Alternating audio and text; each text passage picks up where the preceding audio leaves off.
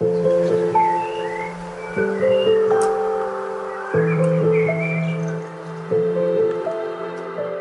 hullám. Köszöntünk a fenntartható jövő hullám hosszán. Ez itt a Grindex podcastja Szújó Zoltánnal. Zöld hullám. Ez itt újra a zöld hullám, üdv mindenkinek! Ebben az epizódban egy olyan hölgyel fogok beszélgetni, akinek videóival talán a zöld hullám hallgatói közül is sokan találkoztak már. Fancsikai Eszter lesz a vendégem, aki a közösségi médiában vegamamaként ismert, és nem csak a Nem akarok beleszólni Instagram oldal egyik állandó szereplője, hanem elkötelezett a vegán életmód, a fenntarthatóság, vagy éppen a low waste hulladékkezelés mellett. Ő hogyan csinálja, milyen tapasztalatai vannak anyaként, háziasszonyként, és vajon milyen visszajelzéseket kap a videóival kapcsolatban. Vendégünk tehát Fancsikai Eszter, akit először arról kérdeztem, hogy mikortól kezdett el tudatosan odafigyelni arra, hogy hogyan él. Először is szia, és köszönöm a meghívást. Öm, hát igazából nem is tudom pontosan visszavezetni, hogy hova honnan indul ez az egész? Egyszerűen elkezdett velem szembe jönni ez a fenntarthatóság, és nyilván, ahogy az ember tájékozódik, és látja, hogy egyre, egyre nagyobb a baj, és e, akkor, akkor egyszerűen elkezdtem utána járni ezeknek a dolgoknak. Egyébként engem talán ahhoz köthető, hogy így egészségügyileg, étkezés szempontból elkezdtem nyitni egy természetesebb, fenntarthatóbb étkezésre, egy ponton növényi étrendre álltam át, és ez igazából hozza magával, ugye, tehát kvázi vegán lettem, ami ugye egy, egy állatjogi mozgalom, de azért nyilván a környezetvédelemmel ö, valamennyire összefügg, azt gondolom, szerencsés esetben,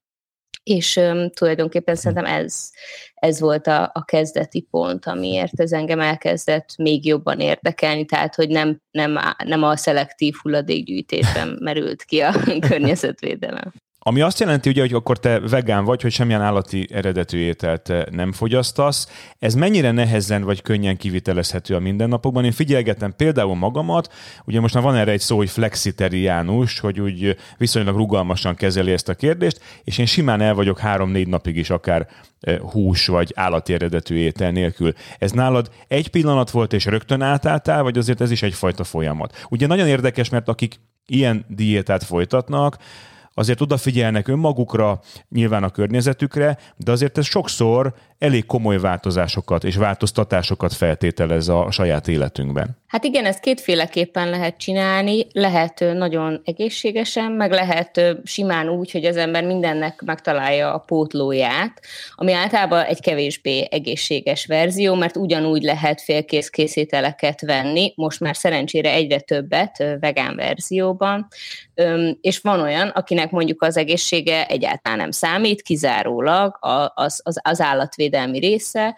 és akkor ő sokszor ezek az emberek inkább ezt csinálják, és van az úgynevezett teljes értékű növényi étrend, amikor az ember amennyire csak lehet a teljes formájában vásárolja meg, tehát megveszi a brokkolit, és otthon megsüti, most, hogy mondjak egy ilyen nagyon egyszerű példát, nyilván környezetvédelmi szempontból ez, ez is igazából mind a kettő jó. Tehát azt az az igazság, ez egy ilyen érzékeny téma, de, de, de én azért ki szoktam mondogatni, hogy, hogy a legtöbbet a, a fenntarthatóságért egyébként azzal tehetünk, hogyha nem fogyasztunk állati eredetű ételeket. Tehát, hogy nincs, tényleg nincs az az autómentes élet, repülőmentes élet, semmi nem számít annyit, mint hogyha a, a, a környezetvédelem szempontjából sem, mint hogyha nem eszünk állatokat. Ugye sokan szokták mondani, hogy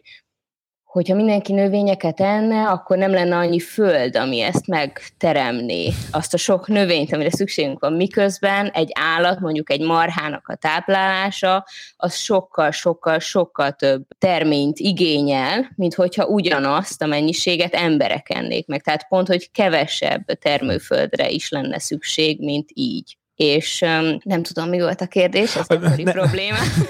nem, nem, nem, csak hogy mennyire tudatosan és mennyire hirtelen kellett ezt a változást oh, meghozni az életedbe.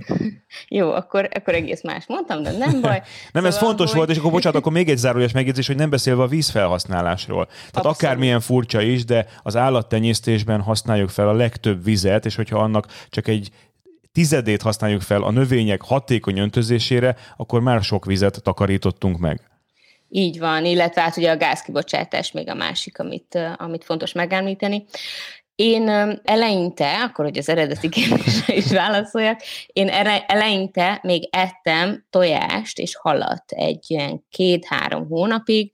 Nekem volt egy ilyen tanyasi tojás rendelésem, amit hosszú távra megrendeltem, és akkor ameddig az le nem járt, addig azt ettem, illetve, illetve a hal volt még az, szerintem ez sokaknál jellemző, hogy azt, azt éreztem, hogy az, az még úgy a biztonság kedvéért még eszem egy hm. kicsit, és akkor a, a, ugye értelmszerűen a fehérje miatt, ez egy nagy mumus egyébként a, a, a vegánokkal szemben, vagy hogy mondjam, hm. nem igazán van alapja, tehát nagyon, nagyon jól lehet fehérjét bevinni növényi étrenden is, de, de nekem is kellett az a, az átálláshoz, és hát ugye a tojásban is sok a fehérje, ugye a tojás fehérjében, a sárgája, meg a zsír, és akkor ahogy az, az a két-három hónap az pont elég volt nekem arra, hogy, hogy megértsek olyan dolgokat, amiket első pillanatban még nem.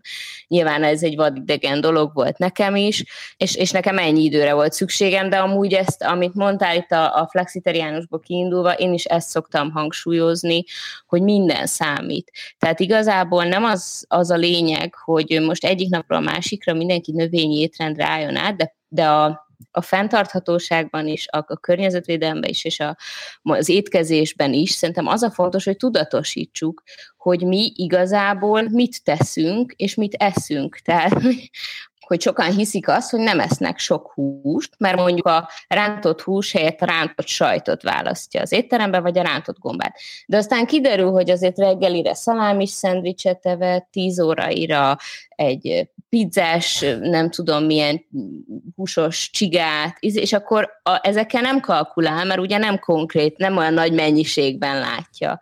És, és akkor és, és a vásárlásnál is szerintem, meg a fenntarthatóságnál is ugyanez, hogy sokan azt hiszik, hogy hogy mondjuk viszik a saját zacskójukat, ami már egy hatalmas dolog, és már tényleg nagyon-nagyon sokat számít, de mondjuk közben nagyon sok olyan előre csomagolt dolgot vesznek meg. Egyébként én is, de, de hogy csak hogy a gondolataimban van az, hogy hogy már pedig én ezt a becsomagolt salátát megveszem, mert máshogy most nem tudok hozzájutni, mert nem jutottam ki a piacra, vagy a piacon sem volt, vagy mit tudom én, csak hogy annyi, hogy legalább így tudom, hogy akkor ezzel most és akkor nem ostorozom magam, de legalább tudatosan ezt eldöntöttem. Igen, nagyon fontos, hogy azért ez szorongás semmiképpen ne keltsen senkiben, és valóban igazad van, hogy apró lépésekkel, ha haladunk, az már nagyon sokat számít, hogyha összeadjuk, és nem pusztán a részek egysége, hanem talán annál sokkal több jön ki majd pozitív eredményként. Nagyon érdekes volt hallani, hogy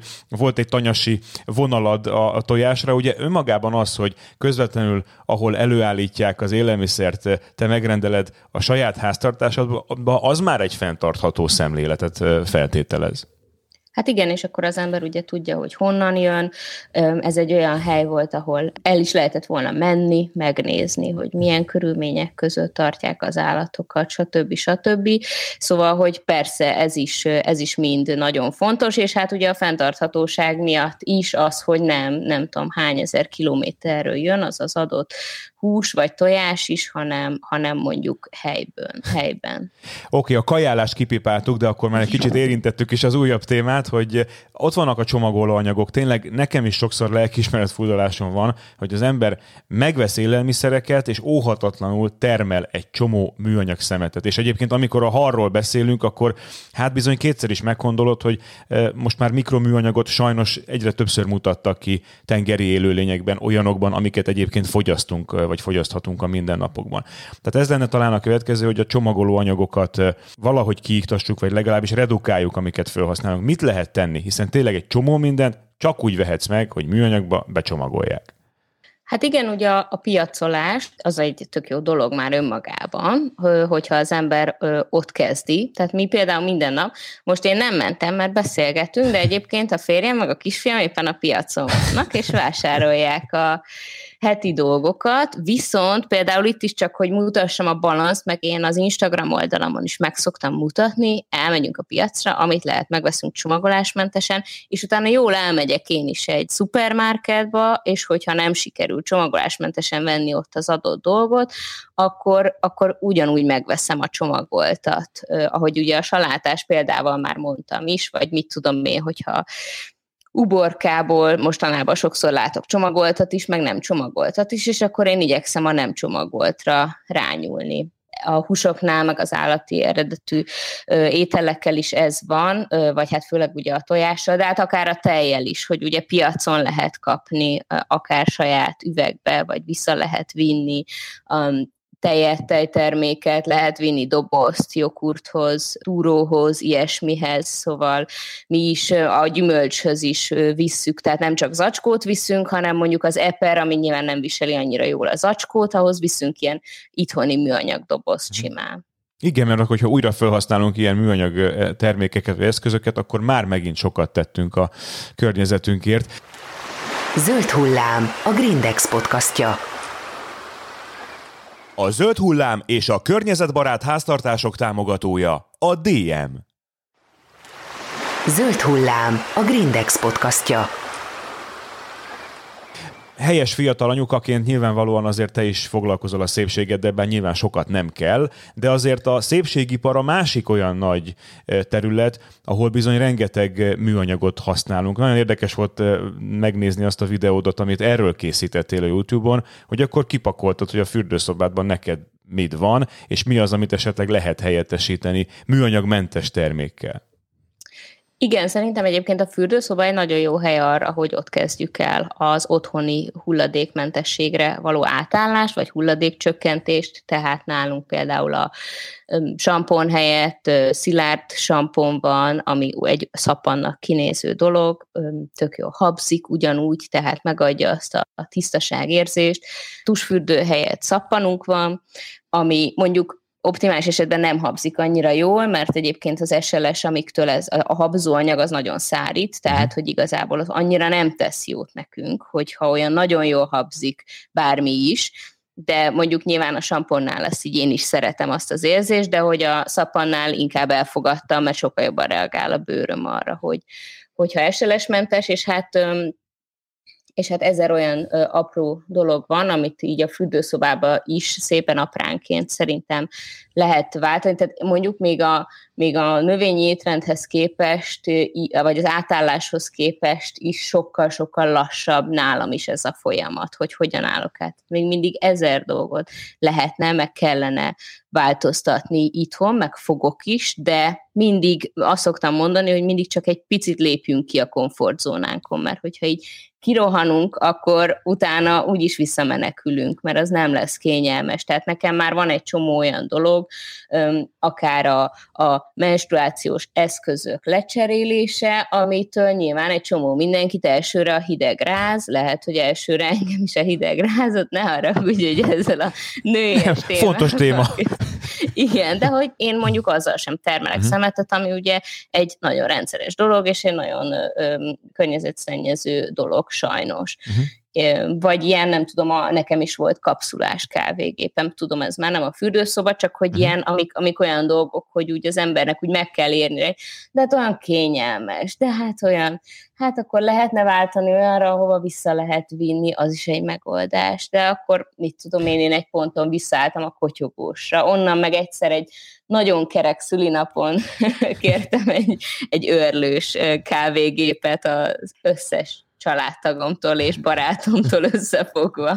Szóval ilyenek. Apró, de fontos lépések ezek. Azért érdekes a Grindex podcastja, mert tényleg az élet legkülönbözőbb területeiről érkező emberekkel beszélgetünk. Te azért az életed egy pici részét a nyilvánosság előtt éled.